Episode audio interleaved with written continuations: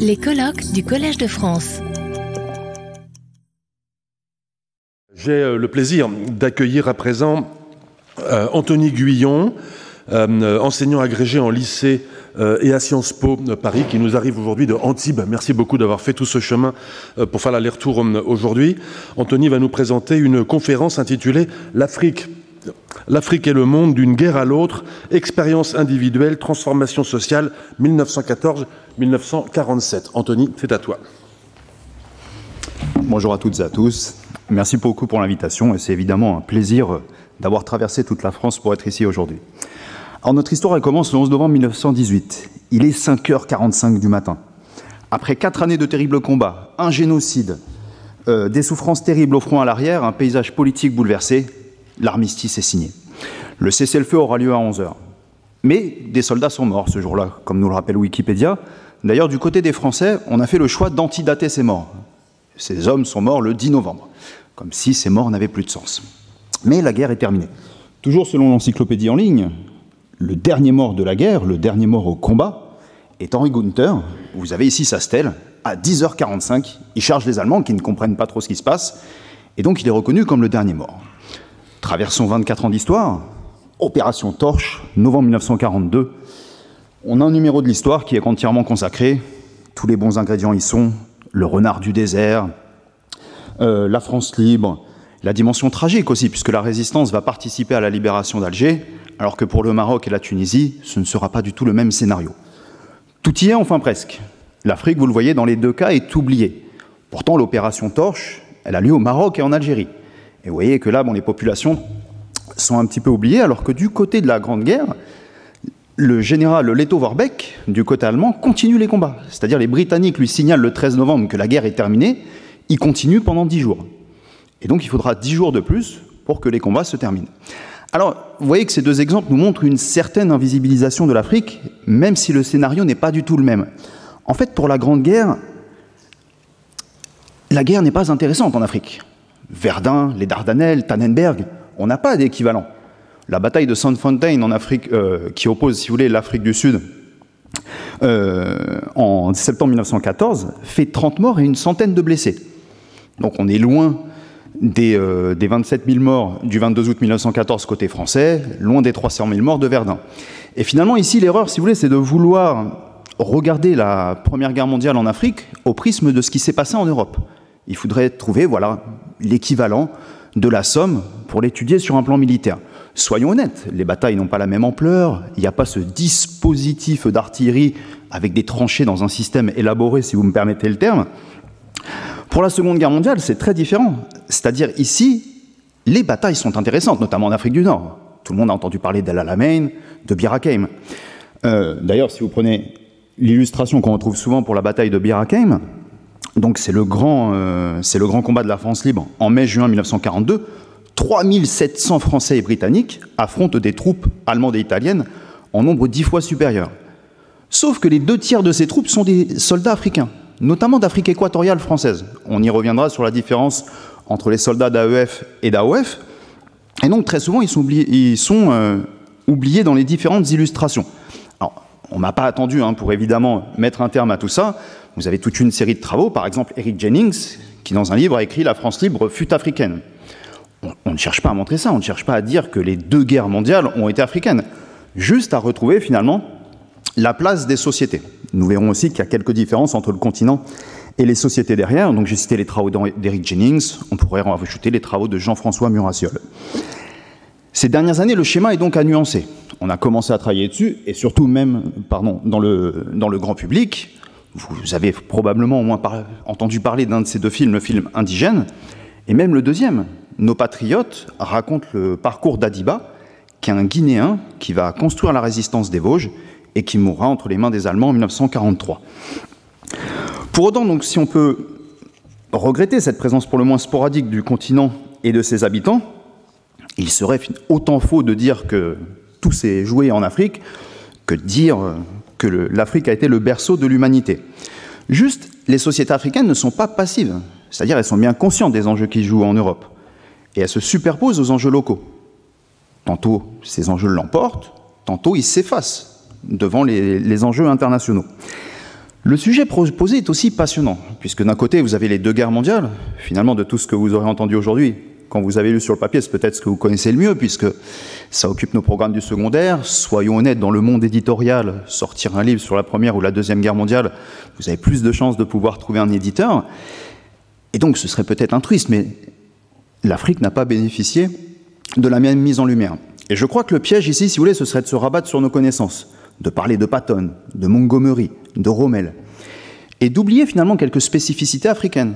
Par exemple, la grippe espagnole, qui est un bel exemple en fin de Première Guerre mondiale, d'histoire connectée, ou des personnages assez particuliers. Pendant la Première Guerre mondiale, les porteurs. Pour un combattant, qu'il soit africain ou européen, vous avez, c'est une moyenne, trois porteurs sur lesquels on manque d'informations, et qui sont un petit peu aussi les oubliés donc, de ce premier conflit. Autre point, évidemment, c'est de garder à la, en tête la diversité de l'Afrique, c'est-à-dire, la, peu importe lequel des deux conflits nous allons prendre, la guerre n'a pas été la même au Caire et au Cap de Bonne-Espérance. En mille neuf cent quarante-trois, personne ne va dire que la guerre est la même aux Pays-Bas et à Stalingrad. Donc, ici, hein, ce sera un petit peu notre angle d'attaque, c'est-à-dire que les deux guerres mondiales, finalement, n'ont pas été, euh, n'ont pas été des guerres au rabais. C'est ce que nous essaierons de montrer ici. Alors, nous allons parler, bien sûr, de guerre entre Allemands et les Britanniques, avec les Français, mais il faut aussi voir, ça a été évoqué tout à l'heure par Benoît Beuchet, les guerres peuvent aussi mettre face à face des sociétés africaines qui vont faire des choix différents. Pensez que côté français, certains vont choisir Vichy, d'autres vont choisir la France libre, et donc se retrouver face à face. Tout à l'heure, quand on parlait de la révolte du Bani-Volta, euh, des tirailleurs sénégalais vont être utilisés pour mettre fin à cette révolte, alors que d'autres sociétés, comme la société Mossi qui était évoquée tout à l'heure, est plutôt du côté français. C'est là que le sujet est vraiment passionnant, c'est-à-dire il y a tout cet enchevêtrement de spécificités. Côté bibliographie, soyons honnêtes, la bibliographie est tellement massive, voilà, je vais vous mettre les quelques ouvrages qui seront nécessaires, mais ce qu'il faut surtout, c'est ne pas vous éloigner de la lettre de cadrage, et au fur et à mesure, voilà, je vous donnerai les ouvrages qui sont nécessaires sur les, les différents sujets. On va faire très original avec un plan en trois parties. Dans un premier temps, donc, on verra les enjeux géopolitiques, mais euh, comment ils sont redessinés finalement en Afrique. Dans la deuxième partie, on sera vraiment dans le cœur du sujet, avec les populations africaines. Comment est-ce qu'elles ont traversé ce conflit? Quelles sont les souffrances particulières, mais quelles sont aussi leurs possibilités de s'affirmer pendant ce conflit? Et dans une troisième partie, de manière tout à fait euh, logique, nous terminerons par les sorties de guerre. Donc l'enjeu ici, dans cette première partie, finalement, c'est de retrouver comment les enjeux qui ont été dessinés à Berlin, à Londres, à Paris, dans l'Empire ottoman, vont être mis en application en Afrique. Et comment, finalement, elles vont être réinterprétées selon les sociétés locales. Petit effort de définition, hein, je rappelle que les bandes chronologiques se définissent dans une introduction. Vous me pardonnerez, j'espère. Alors, quatorze dix-huit et trente-neuf quarante-cinq sont-elles des dates afro-compatibles? J'enfonce une porte ouverte, ça fait bien longtemps, évidemment, que les historiens ont revu les dates de départ et de fin de ces différents conflits. J'ai pris deux exemples, mais il faut plutôt vous dire que c'est une réflexion collective. Par exemple, Nicolas Beaupré, ici, part de mille neuf cent douze, c'est-à-dire les guerres balkaniques, qui nous offre une certaine continuité avec la Grande Guerre, sur le plan de l'armement, des violences, faites notamment aux civils. Il termine en mille neuf cent vingt-trois avec le traité de Lausanne. L'autre ouvrage, hein, c'est une, une somme en deux tomes dirigée par Alia Aglan et Robert Franck. Donc eux, ils partent de mille neuf cent trente-sept, ils vont jusqu'à mille neuf cent quarante-sept. Ils prennent pleinement en compte les continents, certes, asiatiques et africains, mais aussi, par exemple, sud-américains. Euh, alors, on trouvera un moyen de vous faire passer le fichier, puisque à chaque fois que vous avez un livre, en fait, je vous ai mis dessus euh, un lien vers un compte-rendu, euh, vers un podcast, euh, bref, vers euh, différents éléments qui ne vont pas arranger votre temps de sommeil. Euh, la bonne nouvelle aussi pour euh, le deuxième ouvrage, c'est que les personnes qui ont écrit dedans sont de vraies historiennes et historiens de l'Afrique. Camille Lefebvre, hein, qui a obtenu l'an dernier pour euh, ce prix, euh, cette année d'ailleurs, pardon, le prix, le prix du livre d'histoire du Sénat. Et Eric Jennings, sur lequel nous reviendrons bien en détail. Donc, pour revenir sur nos dates, si je prends mille neuf cent douze, ça ne fonctionne pas, puisque bon, les guerres balkaniques ne sont pas plus pertinentes que l'attentat de Sarajevo pour démarrer la guerre en Afrique. Alors, je ne vais pas briller par mon originalité, on va partir d'août mille neuf cent quatorze. Pourquoi août mille neuf cent quatorze? Le six août mille neuf cent quatorze, les Britanniques, puis les Français, attaquent le Togo. Et donc, ça veut dire que les combats en Afrique ont commencé dès le départ, en même temps qu'en Europe, et il se termine après. En aucun cas, je suis en train de dire que les combats ont été plus meurtriers, nous verrons la spécificité des combats un petit peu plus tard, c'est juste que d'un point de vue chronologique, les combats y occupent la totalité de notre chronologie. Pour la Deuxième Guerre mondiale, euh, on va faire le choix finalement aussi de mille neuf cent trente-sept, puisque en mille neuf cent trente-sept, notamment côté français, il y a le plan E qui est établi. Le plan E réfléchit à comment s'organiser face à une future guerre, très probable, et l'Afrique sera fortement mise à contribution. Le plan E prévoit cent soixante-dix-huit mille hommes pour la O F, donc il faudra fournir cent soixante-dix-huit mille hommes, et pour la E F, quinze mille hommes. Le chiffre est colossal, hein. Dites-vous que depuis mille neuf cent vingt mille neuf cent vingt et un, on avait des projections assez optimistes en espérant recruter douze mille hommes par an, selon le général Mangin. On a plutôt revu les chiffres à la baisse à huit mille hommes. On s'est rendu compte assez tôt, hein, dès la Grande Guerre, finalement, que l'Afrique n'est pas un réservoir inépuisable d'hommes, bien loin de là. On y reviendra quand on abordera toutes les questions de recrutement. Dater les fins de guerre est encore plus euh, complexe avec, le, avec la notion finalement de sortie de guerre. C'est-à-dire plutôt que de dire le onze novembre mille neuf cent dix-huit ou le traité de Versailles, on préfère donner une certaine épaisseur, en faire une période pour la sortie de guerre. On va rester sur des dates relativement larges, on va prendre mille neuf cent vingt et un pour la fin de la Grande Guerre. Pourquoi mille neuf cent vingt et un ? C'est parce que les derniers soldats africains qui ont combattu en Europe rentrent chez eux. Ce sont les soldats finalement qui auront le, servi le plus longtemps dans le cadre de la Grande Guerre. Hein. Beaucoup de tirailleurs sénégalais vont mourir après euh, la Grande Guerre, alors que les combats euh, sont terminés depuis longtemps, notamment de maladies, de la grippe espagnole, comme on a pu évoquer l'exemple tout à l'heure. Et pour la Deuxième Guerre mondiale, on prendra la date de mille neuf cent quarante-sept avec la... avec l'affirmation des mouvements indépendantistes et notamment la révolte de Madagascar, puisqu'on change de paradigme avec la révolte de Madagascar. On est sur des logiques qui sont complètement différentes.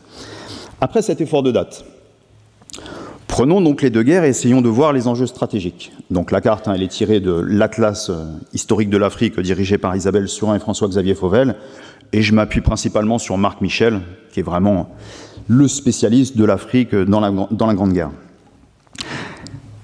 Soyons honnêtes, l'Afrique n'est pas une cause majeure du conflit de la Première Guerre mondiale. On ne va pas surévaluer les choses. Mais il y a quelques projets. Par exemple, le chancelier Bethmann Hollweg rêve d'une Mittelafrika. Les espaces à Anvers sont les espaces qui appartiennent à l'Allemagne, qui irait du Cameroun jusqu'à l'Afrique orientale allemande. Bon, soyons plus clairs, ils espèrent s'emparer du Congo belge, ce qui relève quand même un petit peu de l'utopie, quand on connaît la taille des territoires et aussi les moyens dont dispose l'Allemagne en Afrique. Ce sera une des, une des autres questions sur lesquelles on, nous reviendrons. Euh, D'ailleurs, si on se réfère à l'acte de Berlin en mille huit cent quatre-vingt-cinq, bon, ça commence à dater, mais normalement, en cas de guerre entre les belligérants, le conflit ne devait pas concerner les territoires africains. Finalement, pour la Première Guerre, vous devez retenir deux choses. Première chose, l'Allemagne combat toujours, toujours en infériorité numérique. On peut donc être surpris par cette longue résistance, ce qui fait du personnage Lettow-Vorbeck un personnage dont on a tendance un petit peu à surévaluer l'importance dans certains milieux, et aussi de comprendre la profonde réticence de l'Allemagne à combattre en Afrique. On verra qu'il y a d'autres arguments, mais je pense que c'est quand même l'argument principal. On ne veut pas combattre en infériorité numérique et on ne veut pas perdre en Afrique non plus. Deuxième chose, c'est que pour les alliés, l'Afrique va devenir de plus en plus importante. Ça, c'est un point commun entre les deux conflits. Il y a des matières premières, il y a des soldats à prendre et il y a des porteurs pour faire la guerre en Afrique. Donc au fur et à mesure, les, ces territoires africains sont de plus en plus importants pour les alliés et notamment les Britanniques. On le verra après dans le cas de la Deuxième Guerre mondiale. Quand en août mille neuf cent quatorze, on voit le conflit se dessiner, le gouverneur Vandering, qui est donc gouverneur au Togo, écrit euh, aux Britanniques et aux Français. Il leur dit qu'il ne faut pas de conflit entre les Européens. Pourquoi ? Il ne va pas dire euh, « je n'ai pas envie de combattre en infériorité numérique ». Un des arguments qu'il met en avant, il ne faut pas que des hommes blancs s'affrontent en Afrique. Ce ne serait pas la première fois, hein, bien sûr. Mais bon, il insiste sur ce point-là, c'est-à-dire les deux camps, finalement, s'affaibliraient mutuellement, peu importe qui est le vainqueur. Et donc, on donnerait aux populations colonisées l'idée que l'homme blanc peut être battu dans un contexte. Euh, encore une fois, ils n'ont pas attendu les différents combats pour savoir... Que les, troupes, euh, que les troupes françaises, britanniques et euh, donc, euh, les autres troupes du côté de l'Afrique de l'Est peuvent être battues. Les différents territoires donc, qui sont possédés, donc le Togo, début de la campagne le six août, vingt-six août, Lomé est prise. donc le Togo. La campagne du Togo aura, aura duré un mois. Ensuite, on passe au sud-ouest africain allemand, qui tombe en mille neuf cent quinze. Le Cameroun, une campagne un petit peu plus importante, hein, mille neuf cent seize. Et finalement, après, il vous reste que l'Afrique orientale allemande. Et donc, c'est ce fameux territoire qui va durer jusqu'au-delà du onze novembre mille neuf cent dix-huit. Donc voilà, d'un point de vue euh, territorial, mais ce qu'il faut bien retenir, c'est que pour les deux camps, cela n'a pas la même importance. Et aussi, côté allemand, il y a une part de conviction, c'est-à-dire ces territoires, ils, ont, ils y sont moins attachés que les autres puissances européennes, puisqu'ils sont plus récents.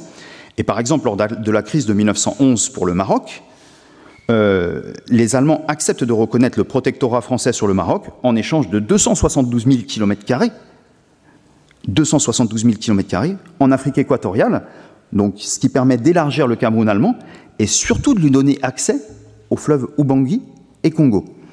Donc, il y a aussi, voilà, chez les Allemands, la volonté de toujours donner euh, l'avantage à la négociation. Si on prend la Deuxième Guerre mondiale, c'est très différent. Il n'y a pas ce projet de Mittelafrika. Hitler, soyons honnêtes, n'a pas euh, de très haut projet pour l'Afrique, en particulier l'Afrique subsaharienne. On va voir évidemment que pour l'Afrique du Nord, il y a beaucoup de pragmatisme également. Euh, et aussi, il y a un lien entre les deux, c'est-à-dire que les Allemands ont perdu toutes leurs colonies. C'est-à-dire qu'ils n'ont plus de territoire en Allemagne, et ce sont plutôt les Italiens qui sont concernés ici. Pensez à la guerre d'Éthiopie, mille neuf cent trente-cinq mille neuf cent trente-six, cent cinquante mille morts éthiopiens. Donc du coup, les territoires qui vont plutôt être concernés sont dans la corne est de l'Afrique, autour des possessions italiennes. La Libye euh, suivra une logique un petit peu différente. Euh, c'est un théâtre, c'est un enjeu. Pour le coup, ici, oui, les batailles sont de, des batailles euh, beaucoup plus significatives. Et aucun livre d'histoire de la, de la Seconde Guerre mondiale, euh, autant un livre d'histoire de la Première Guerre mondiale qui ne mentionne pas Sandfontein, je, je, je ne les ai pas comptés, mais ils doivent être particulièrement nombreux. Un livre d'histoire sur la Deuxième Guerre mondiale, notamment sur les aspects militaires, qui n'irait pas sur l'Égypte, qui ne parlerait pas de la campagne de Tunisie ou de la bataille d'El Alamein, euh, je pense qu'il n'y a pas besoin d'acheter cet ouvrage. Donc, ces batailles aussi sont décisives. C'est-à-dire, El Alamein a plus ou moins le même, le même effet euh, géopolitique que Stalingrad. Le but, finalement, est de s'ouvrir les, euh, la porte du Moyen-Orient et donc l'accès, euh, l'accès au pétrole, pardon. Autre chose aussi, c'est depuis l'Afrique du Nord qu'on va organiser le débarquement en Sicile, en Italie, l'opération Anvil. Donc vraiment, ici, il y a un rôle sur le plan stratégique, et c'est pour ça, évidemment, que l'Afrique est beaucoup plus évoquée dans les livres sur la Deuxième Guerre mondiale. Autre point, c'est que pendant le premier conflit mondial, seuls les Français ont amené des soldats d'Afrique subsaharienne en Europe. Désormais, il y a besoin de beaucoup d'hommes. Donc on va retrouver par exemple des Gambiens, des habitants du Somaliland, qui sont envoyés en Birmanie. Aussi, côté français, alors c'est vrai que quand on travaille sur les soldats africains côté français, on dit toujours que ce sont les soldats d'A O F, en faisant un, un classement très opportuniste, qui fournissent les meilleurs combattants. Et finalement, l'A E F, le Congo, l'Ubangui-Chari, le Gabon, ne fournirait des combattants que de piètre qualité.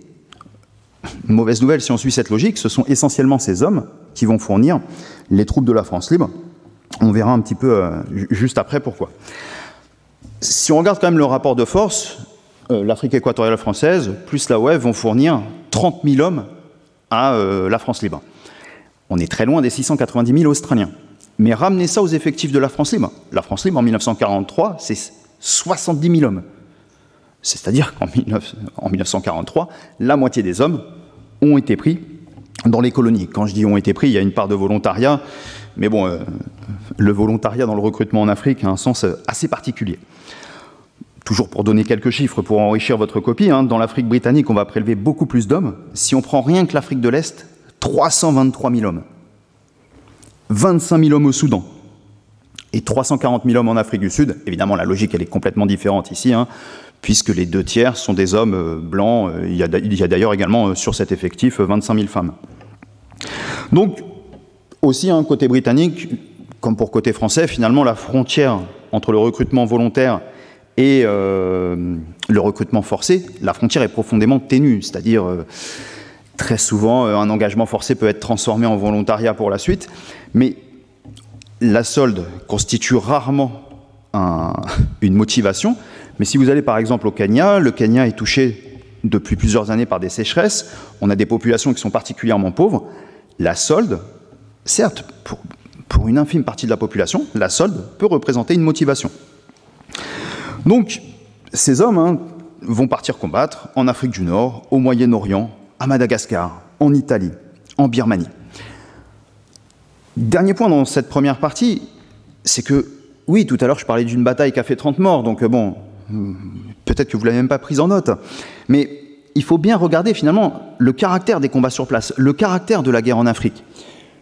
Je ne sais pas si vous êtes au courant, mais depuis deux décennies, les historiens de la Première Guerre mondiale se sont écharpés pour savoir si on avait combattu par contrainte ou consentement, j'abuse un peu, et notamment il y avait un concept qui avait été forgé, c'était par Georges Moss, c'était le concept de brutalisation. C'est-à-dire, avec la Première Guerre mondiale, la violence est devenue de plus en plus banale. Euh, évidemment, ce concept a été critiqué, on ne va pas trancher aujourd'hui, sinon on va s'attirer les foudres de beaucoup de monde. Euh, banalisation de la violence en Afrique, ça fait un moment qu'elle existe. Dans sa pratique, vous avez eu le génocide des Herero et des Nama entre mille neuf cent quatre et mille neuf cent huit, mais aussi dans sa monstration. Ici, hein, je vous ai mis le livre de Daniel Folliat, très très très beau livre, hein, qu'il vous faut vraiment connaître, qui, utilise, qui présente finalement la photographie en contexte colonial. Et son livre, il est passionnant, si vous voulez, parce qu'il utilise peu de clichés. Souvent, quand on a beaucoup de clichés, on a tendance à abuser. Et lui, il n'en présente que quelques-uns, mais il les contextualise solidement. Il revient, il, il critique notre premier aspect, et cetera. C'est un livre qui est... C'est un livre, malheureusement, qui est très dur à lire en diagonale, mais c'est vraiment un livre qui vous fournirait des exemples assez formidables. Donc, tout ça pour dire que la façon dont on montre la violence En, en Afrique et en Asie, hein, pour suivre son propos, est terrible. Et donc, on a finalement la violence de la Première Guerre mondiale. Donc oui, on ne parle pas de bataille d'artillerie, euh, il y a des gueules cassées, mais généralement, elles ont été plutôt faites en Europe, mais elle va se superposer à la violence coloniale. Et donc ici, j'aimerais développer un exemple qui est particulièrement intéressant, c'est un article qui a été développé par Jean-Pierre Chrétien. Jean-Pierre Chrétien, désolé, je vais citer que des historiens et des historiennes de l'Afrique. Euh, Jean-Pierre Chrétien, c'est vraiment un nom que vous devez connaître pour la région des Grands Lacs. Il a aussi beaucoup réfléchi sur les causes du génocide des Tutsis. C'est hors de votre période, mais les causes sont allées chercher beaucoup plus loin. Et donc, c'est vraiment un des, fins, un des plus fins connaisseurs de la période. Et son article ici, il est passionnant. Il est tiré de, les, de l'excellente revue Outre-mer. Donc, on a d'un côté le Congo belge, le Burundi allemand, et l'Ouganda, donc pardon, excusez-moi, nous sommes dans cette région-là, Congo belge, Burundi, et l'Ouganda, qui est sous protectorat britannique. Euh, on, alors, pour les Allemands, on a vraiment des effectifs qui sont relativement faibles, et en fait, on s'appuie sur les Askaris. Les Askaris, pour vous dire, c'est un terme qui est encore plus générique que tirailleurs sénégalais, puisque globalement, ça regroupe tous les soldats africains qu'on va recruter dans l'Est de l'Afrique, que ce, que ce soit côté allemand, portugais, belge, ou euh, il doit m'en manquer un, britannique, je pense, je, que je n'ai peut-être pas évoqué. Euh, quelle est l'importance du Burundi pour l'Allemagne ? Peut-être que des chiffres vous donneront une idée. En mille neuf cent quatorze, au Burundi, vous avez vingt militaires allemands, dont les médecins, et moins de dix civils. En, en janvier mille neuf cent quinze, donc une attaque est menée depuis le Burundi allemand, donc janvier mille neuf cent quinze. Pour cette attaque, tenez-vous bien pour les effectifs colossaux qui vont être mis en, en œuvre, quinze militaires européens, cent onze Askaris et deux mitrailleuses, dont une qui va s'enrayer. Donc évidemment, la campagne ne prend pas, quand vous voyez le Congo belge, et donc depuis le Congo belge, on va organiser la contre-attaque. Je passe sur les, sur les aspects militaires, mais il faut bien se faire plaisir un petit peu quand même. On attend la, saison des, la fin de la saison des pluies, en mai donc mille neuf cent seize, et le Burundi est pris en trois semaines. Et ce qui est assez intéressant, l'article vraiment, hein, cet article est passionnant, c'est que les Rwandais et les Burundais aident les Allemands. Ils résistent à leur côté. On préfère l'occupation allemande que la potentielle occupation belge. Pas de chance, les Allemands ont fui, ont fui vers le sud, le Tanganyika, l'actuelle Tanzanie, euh, et donc les Burundais sont ab- abandonnés à l'occupation belge. Et les Belges, finalement, pour récompenser les Congolais, bah, ils vont plutôt accentuer les corvées sur les Burundais. Donc les Burundais faisaient évidemment des corvées pour les Allemands avant, et ils vont notamment, puisque désormais vous avez la campagne du Sud, et notamment avec la bataille de Maingue, désolé si la prononciation n'est pas bonne, il va falloir des porteurs, et ces porteurs, on va les recruter au Burundi. vingt mille hommes. vingt mille hommes qu'on prend plutôt dans les montagnes pour aller combattre dans les plaines. Et donc sur ces vingt mille hommes, deux tiers ne vont pas revenir. Ils sont morts de malaria, de dysenterie, de méningite. Et l'autre point particulier, et c'est pour ça finalement que l'étude de la guerre en Afrique est passionnante, c'est que sur place, les soldats congolais ont totale impunité. Les violences qu'ils peuvent pratiquer à volonté et le viol. Le viol n'est pas du tout réprimé. Et donc, dans la mémoire du Burundi, il y a finalement, en mille neuf cent seize, un espèce de point de rupture entre une occupation allemande qu'on va un peu idéaliser quand même, même si, encore une fois, on l'a vu, hein, par rapport aux effectifs, ça restait assez limité, et une occupation belge qui va être présentée comme terrible. Donc, vous voyez ici, c'est vraiment le meilleur exemple pour que vous compreniez un petit peu comment doit se penser la, euh, la Première Guerre mondiale en Afrique. Donc, la transition ici, elle est assez logiquement trouvée avec la suite. On va passer sur les populations, puisqu'on a déjà parlé des viols et de l'impact des guerres sur les populations. Donc ici, hein, je vous ai mis une photographie d'une commission de recrutement, vu que j'ai parlé des soldats qui servent les Anglais et les Français, on parle aussi de ceux quand même qui servent les Allemands. Si on caricature l'histoire militaire, hein, c'est beaucoup intéressé aux batailles, aux grands hommes qui ont pensé les batailles, ensuite aux soldats qui ont été courageux, Verdun, les soldats qui ont failli, qui n'ont pas osé sortir au chemin des dames, qui ont été fusillés, et désormais, bah, on, justement, on plonge dans les populations. Quel est l'impact des guerres sur les populations? Et donc ici, deux points peut-être à garder à, à l'esprit, c'est ce que l'on disait tout à l'heure, c'est que la violence de la guerre se double toujours, se rajoute à la violence coloniale. Et le deuxième point, c'est que le bien-être des populations africaines, en contexte de guerre, vous avez tous entendu parler des tickets de rationnement, du marché au noir, de la pénurie, soyons honnêtes, les, les, les, les autorités occupantes n'en ont pas grand-chose à faire. Qu'un prélèvement en hommes ou en ressources ait des conséquences sur les populations, la plupart s'en moquent. Il faut quand même se garder de toute caricature. Le ministère de la Guerre et le ministère des Colonies ne sont pas d'accord. C'est-à-dire pour le ministère de la Guerre, priorité au front européen, tant pis pour l'Afrique, on prend les forces vives. Et très rapidement, le ministère des Colonies dit « Attention, si vous prélevez trop d'hommes, comme on l'a vu tout à l'heure donc avec la guerre du Bani-Volta en mille neuf cent quinze mille neuf cent seize, il va y avoir des révoltes, et c'est nous qui devons gérer. Si vous affamez le peuple, c'est nous qui devrons gérer. » Je vous raccourcis quand même la fin, c'est toujours le ministère de la Guerre qui l'emporte. Même si, voilà, sur le recrutement, il y a une belle évolution quand même entre mille neuf cent dix-sept et mille neuf cent dix-huit, euh, dans le sens où on veut éviter les révoltes. Donc on va penser un petit peu mieux le recrutement. Donc justement, sur la question du recrutement, donc je, j'utilise toujours hein, les cartes dans l'atlas mentionné au début. Ici, vous avez le nombre, qui, le nombre d'hommes qui ont été recrutés. Le recrutement a le même sens ici que pour les populations européennes, c'est-à-dire on perd les forces vives d'une famille, d'un village. Très souvent, dans certains villages d'ailleurs, on fait une sorte de cérémonie d'adieu, où on a appris que l'homme allait partir, euh, que ce soit le mari, le fils, et donc on invite les voisins. On ne sait pas encore si on va partir en Europe ou non. D'ailleurs, autre point nuancé, hein, toujours pour les soldats euh, africains, euh, quand vous êtes, euh, bon, je reprends la Haute-Volta ou la Côte d'Ivoire, euh, allez combattre au Cameroun, ce n'est pas combattre dans son territoire de proximité. C'est peut-être mieux qu'aller combattre en Europe, mais dans tous les cas, il y a quand même un changement, comme on l'a vu tout à l'heure pour les Burundais. Euh, alors, tous les, vous voyez ici hein, la spécificité, c'est que soixante-dix à quatre-vingts pour cent des hommes, alors c'est différent pour les soldats du Maghreb, mais pour les soldats d'A E F, quatre-vingts pour cent des hommes ont servi en Europe. Les soldats d'A E F n'ont jamais servi, alors vous avez quand même un beau petit exemple qui a été développé par Colette Dubois dans sa thèse. En mille neuf cent dix-huit, euh, il y a un bateau avec à peu près cinq mille hommes qui part vers Dakar, et ensuite qui devraient être envoyés en Europe. Entre-temps, on apprend l'armistice, donc ils vont rentrer chez eux. Un cinquième de l'effectif est mort, c'est-à-dire à peu près les mêmes chiffres que ceux qui sont morts au front, à cause de la grippe espagnole. Euh, évidemment, servir l'armée n'a pas le même sens pour un soldat euh, lausérien, breton, ou un lausérien africain. Ici, je prends l'exemple des soldats algériens pendant la Deuxième Guerre mondiale, qui ont été légèrement évoqués ce matin. On a à peu près cent cinquante mille soldats algériens qui ont été enrôlés, et en mille neuf cent quarante, la moitié sont faits prisonniers. Euh, ce qui est assez intéressant dans l'article que je vous ai mis ici, en toute façon tout est ré- récapitulé à la fin, c'est la différence de traitement des soldats algériens. Pour des raisons économiques et pour des raisons de praticité, on leur donne du porc, tant pis pour les obligations religieuses. En revanche, on ne leur donne pas d'alcool, pour respecter la religion. Donc il y a tous ces paradoxes, aussi les sépultures. On fait toujours en sorte, si vous voulez, qu'il y ait une tombe individuelle. Évidemment, pour les soldats qu'ils soient coloniaux ou issus du, du Maghreb, très souvent ça ressemble plus à des fosses collectives. Donc il y a vraiment une différence dans la forme de combat, ce qui explique que les refus soient nombreux. Alors, je ne vais pas répéter ce qu'a dit tout à l'heure Benoît Beuchet, mais évidemment le stade, le stade ultime finalement c'est la révolte. Ici vous avez la guerre du Bani-Volta, voilà, avec toutes ses complexités, c'est-à-dire ce n'est pas les sociétés en guerre contre les Français, vous avez le deuxième régiment de tirailleurs sénégalais avec des auxiliaires qui viennent sur place, et donc il y a une division des sociétés africaines.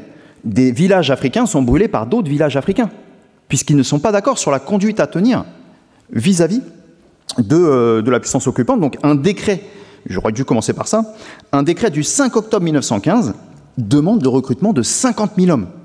cinquante mille hommes.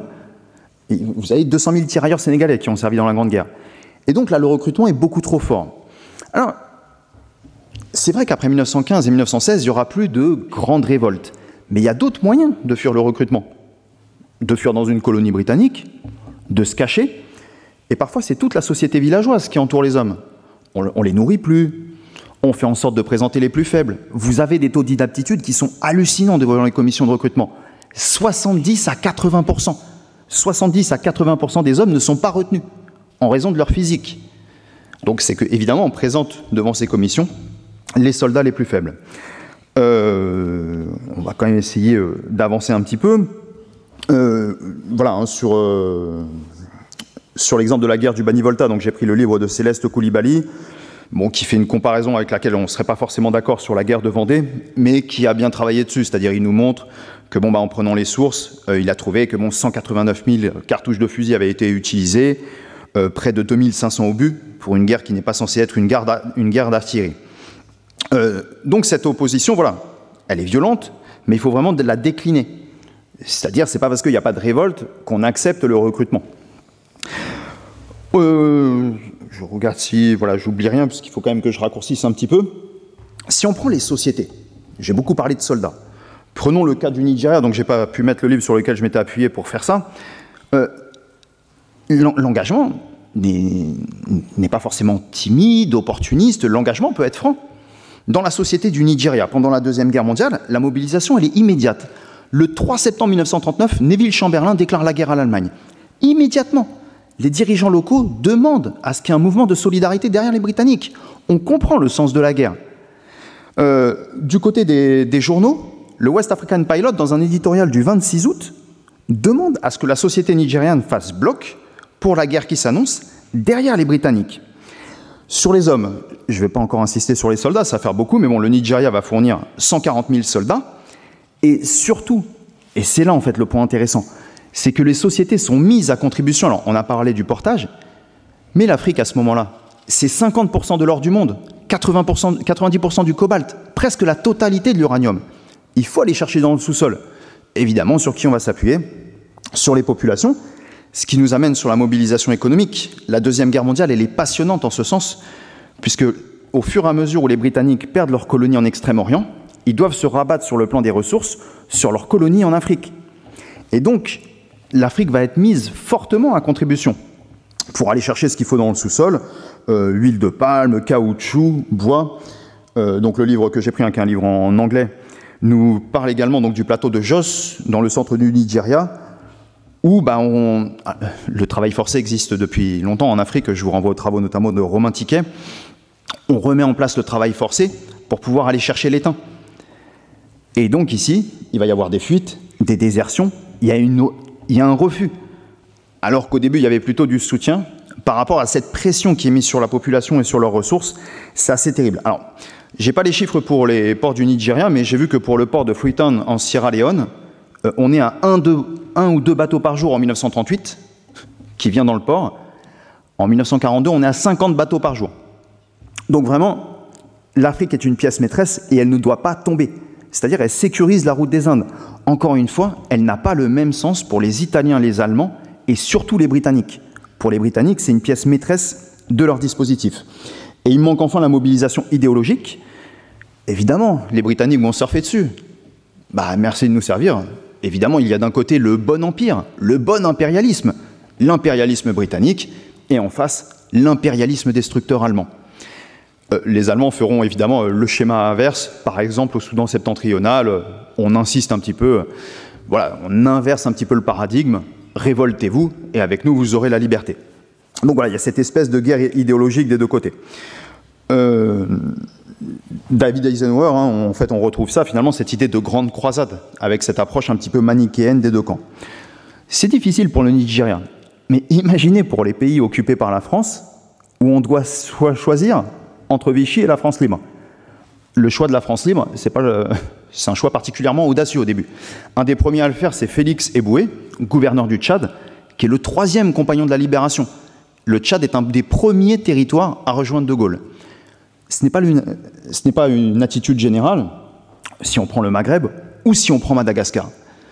Madagascar, on fait le choix de Vichy, pour le pire. Pourquoi ? Ici, je prends Eric Jennings, j'aurais cité plein d'articles remarquables, mais Eric Jennings signe un article dans lequel il montre en fait comment le petit administrateur, le petit administrateur colonial va se retrouver dans un contexte de guerre avec un pouvoir terrible et il va appliquer les consignes de Vichy à la lettre. Embrigadement de la jeunesse, travail forcé. Vous avez cette, parti- cette particularité, à noter le terme de SMOTIG, c'est le, c'est le travail forcé en fait, c'est l'acronyme pour le travail forcé à Madagascar, qui a existé entre mille neuf cent vingt-sept et mille neuf cent trente-sept, qui a concerné à peu près cinquante mille hommes. C'est un, c'est un bon exemple, évidemment, qui est un petit peu antérieur à la Deuxième Guerre mondiale. Et donc, de mille neuf cent quarante à mille neuf cent quarante-deux, Madagascar est un ennemi des Alliés. Pour les Britanniques, ils ont peur que Madagascar tombe dans l'influence japonaise. Donc, on met un blocus en place extrêmement solide contre Madagascar, euh, qui ne va pas poser beaucoup de problèmes aux Allemands, qui ne va pas poser beaucoup de problèmes à, à Vichy. En revanche, les populations vont souffrir de cette pénurie. Et donc, il prend ici l'exemple d'un administrateur local qui s'appelle Charles-André Constantini, qui est dans la province d'Itassi, qui est en plein centre de Madagascar, et il applique tout. Alors, les, les mesures anti-juives, oui, mais il y a plus de francs-maçons que de juifs à Madagascar, donc il y a une répression qui s'abat sur les francs-maçons, l'embrigadement de la jeunesse, et finalement, on est dans un endroit où l'autorité coloniale, il n'est pas obligé de faire, de faire autant de zèle. Et vraiment, l'article ici nous montre comment le petit administrateur colonial va profiter du contexte de la Deuxième Guerre mondiale pour mettre en place les consignes de Vichy. Évidemment, qui est le libérateur à Madagascar ? Bah, ce sont les Britanniques, ce ne sont pas les Français libres. Et ça, c'est très important pour la suite. Donc les Britanniques débarquent à Diego Suarez euh, fin du printemps mille neuf cent quarante-deux, au fur et à mesure, ils vont reprendre l'île en l'espace de six mois. Vichy hein, signe l'armistice en, en novembre, je crois, mille neuf cents, mille neuf cent quarante-deux. Donc du coup, de quarante à quarante-deux, on a été occupé par Vichy, et après, ce sont les Britanniques qui ont libéré Madagascar. Et donc, vous voyez ici, quand vous rentrez par les populations, imaginez le nombre d'exemples qu'on a et le nombre d'exemples à côté desquels je passe, on voit vraiment à quel point la colonisation a été... Euh, pardon, les deux guerres...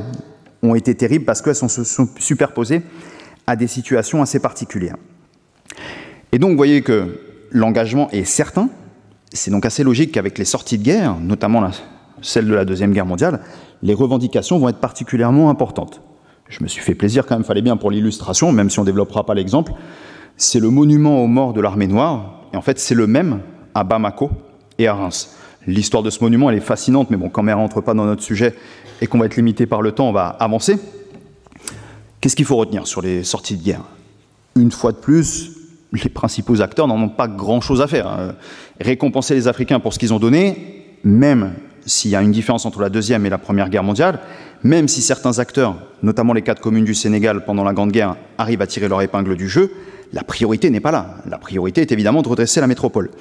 Deuxième chose, on dit toujours, oui, l'Afrique a été abandonnée. Donc, c'est-à-dire, en fait, on pense l'Afrique avec ou contre le colonisateur.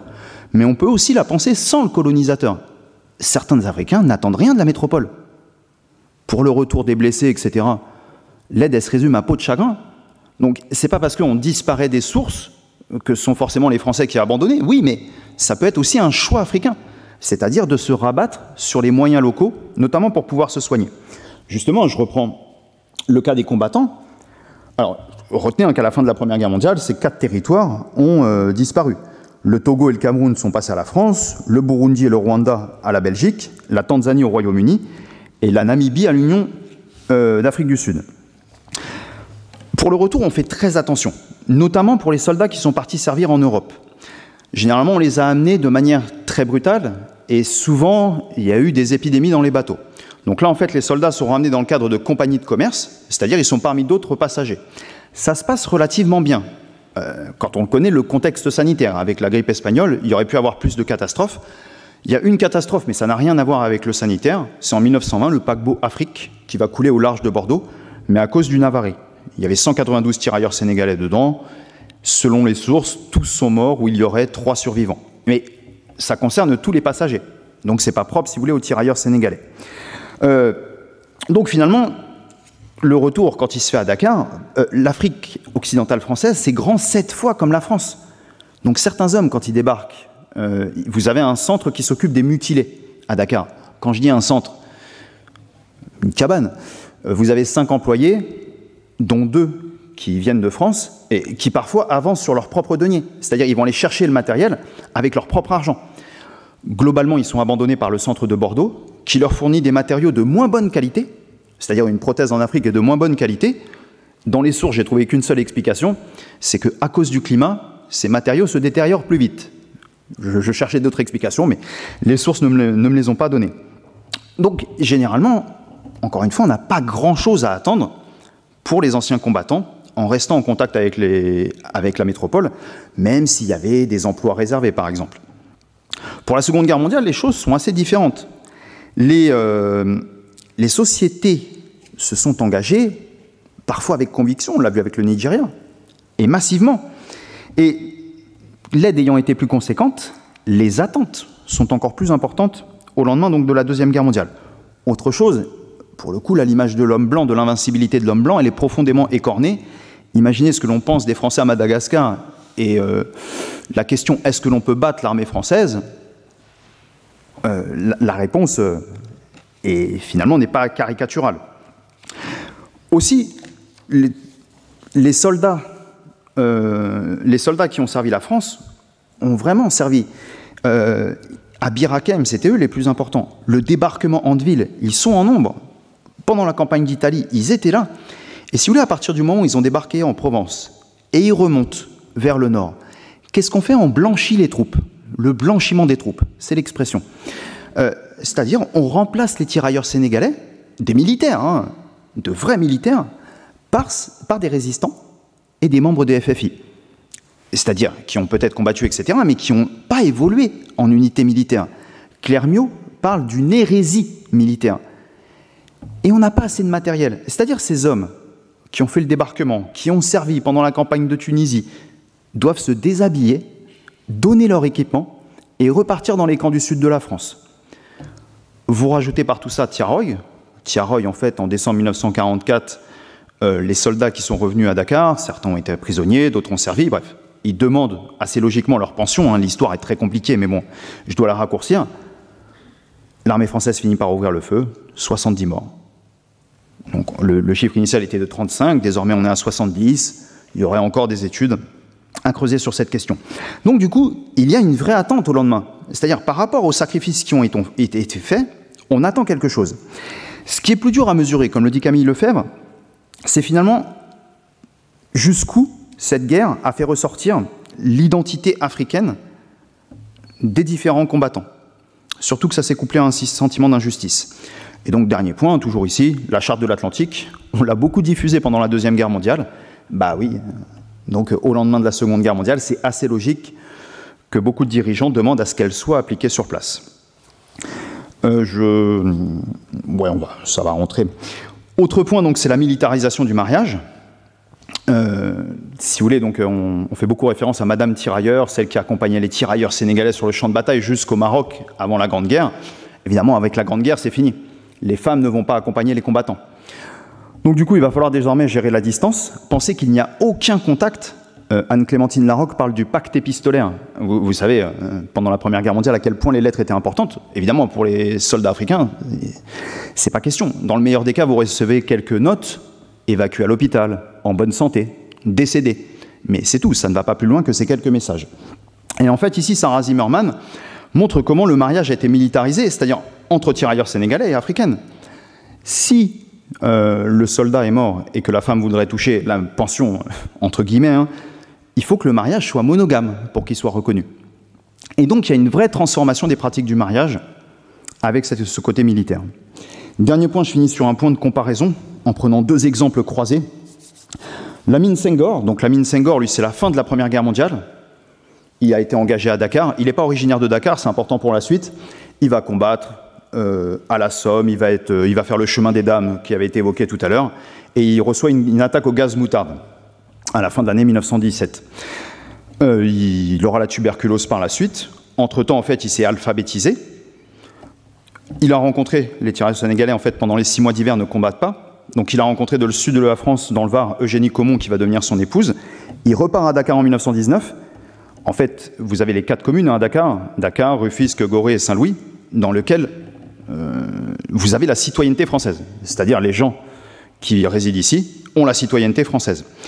Donc lui, en fait, il va faire en sorte d'obtenir la citoyenneté française alors qu'il n'est pas là, pour obtenir une pension un petit peu plus élevée. Il va l'obtenir, et là, il revient en France.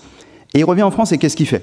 Après avoir fait deux enfants et obtenu un, un poste dans les P T T dans le Var, il est facteur, il milite. Il milite dans le Parti communiste, il fait les discours à côté de Jacques Doriot, à l'époque où il était dans le Parti communiste, et au fur et à mesure, il glisse vers le panafricanisme. Mais en fait, il va mourir de sa santé, qui est extrêmement déficitaire depuis l'attaque au gaz. Autre exemple que je dérobe à Pascal Barthélémy, c'est les Sénégalaises. Les Sénégalaises qui vont voter le premier juillet mille neuf cent quarante-cinq, bah oui, il y a le droit de vote en France au lendemain de la Deuxième Guerre mondiale. Les Sénégalaises vont voter, mais pas toutes, juste celles qui ont la citoyenneté française. Donc on a cette espèce de paradoxe, qui est vraiment très bien montré par Pascal Barthélémy sur dix pages, où vous avez une partie des Sénégalaises qui vivent dans ces quatre villes qui vont voter. Et donc on a toute une série de manifestations avec des hommes, des femmes qui viennent d'autres lieux, qui disent « Mais attendez, ce sont tous nos enfants, tous nos pères, et cetera qui ont été combattre. Ce sont toutes les Sénégalaises qui doivent obtenir le droit de vote, surtout que dans les Antilles, à La Réunion, on vote. » Et donc cet exemple, il est vraiment éclairant finalement pour pouvoir tout doucement terminer notre propos. Évidemment, je n'ai peu parlé des colonies italiennes, je n'ai pas parlé d'Afrique du Sud, je n'ai pas parlé d'Égypte, mais bon... Pour reprendre l'allégorie de François-Xavier Fauvel, j'ai apporté quelques pièces, je l'espère, dans le puzzle.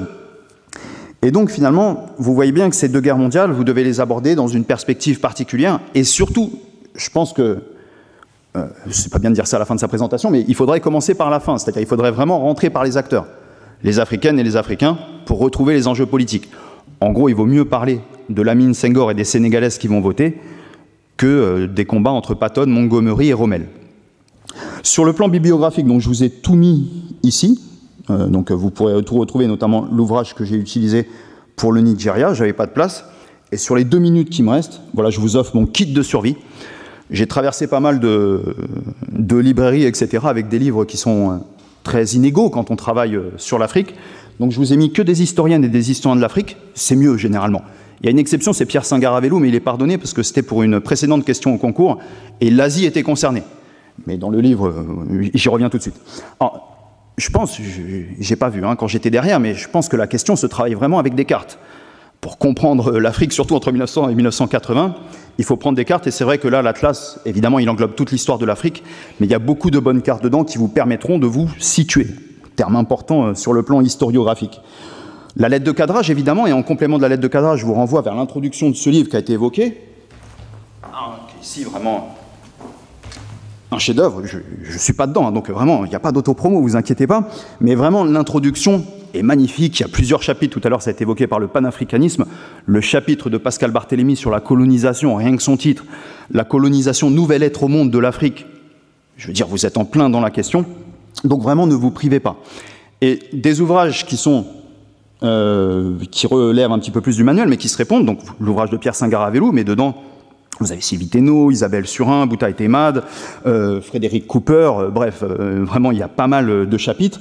Je pense que ça doit coûter onze euros et toutes les bibliothèques doivent l'avoir. Donc euh, tout ce qui est là, évidemment, à mon avis, euh, vous l'avez gratuitement. Hein.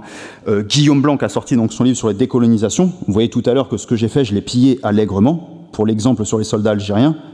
Puisqu'en fait, ce qu'il vous fait, c'est qu'il vous met une cinquantaine d'encadrés. C'est long.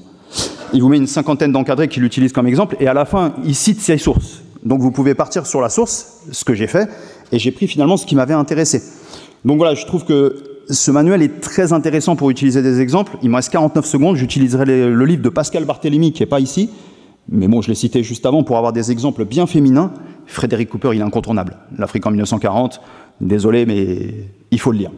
Et enfin, si jamais dans la salle certains préparaient le CAPES, bonne nouvelle, le manuel il existe déjà. La question elle est plus ou moins tombée telle qu'elle en prépa, et donc c'est la France et l'Afrique mille huit cent trente à mille neuf cent soixante-deux, donc les dates ne sont pas les mêmes, mais euh, voilà, il euh, faudra retrouver une introduction, mais euh, dedans vous avez une sorte d'All-Star Game des historiennes et historiens de l'Afrique, donc vraiment... Euh, vous pouvez aller directement dessus. Voilà, je vous laisse. J'espère que parmi ces livres, vous en retiendrez certains, tous les livres qui ont été cités, mais pas pour votre bibliothèque d'agrégatifs ou d'agrégatives, mais bien d'historiennes et d'historiens, et que ces livres resteront définitivement chez vous. Merci. Retrouvez tous les contenus du Collège de France sur w w w point collège tiret de tiret france point f r.